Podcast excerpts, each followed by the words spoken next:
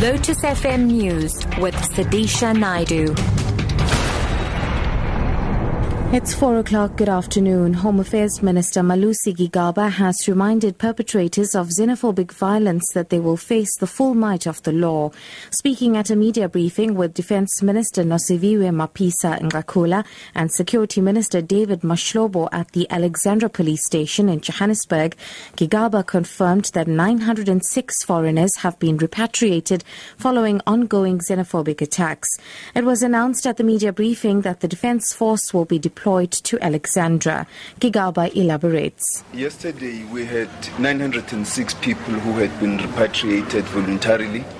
Some of the people who had who had registered themselves for voluntary repatriation changed their minds when the buses uh, arrived. As I speak to you, there is voluntary repatriation taking place both at Phoenix and um, Chatsworth of Mozambican nationals, the final figures of which I will only be informed about later today once we know the exact numbers of the people who have uh, left the country. Nosiviwe Mapisa Nqakula meanwhile says the army will not take over the police's work but assist them in handling the situation better.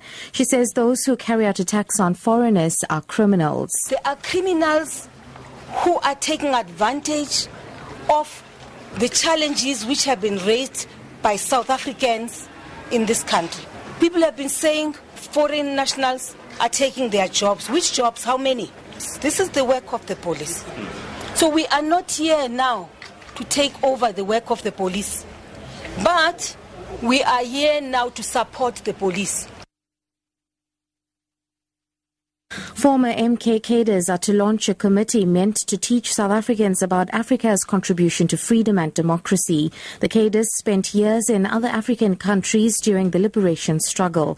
Chairperson of MKMVA, Kebby Maphatsoe, says their committee will teach locals on how their freedom was attained. We failed to tell our people how did we achieve this freedom. And if we had strong commissars of Umkhonto in the communities, would have to a certain extent explained these challenges. South Africans are not very difficult people, and the president spoke about the vacuum. And if there's a vacuum, anyone can occupy it. So it was occupied by wrong people, and they used the issue of uh, foreigners in our country as an excuse for criminal activities.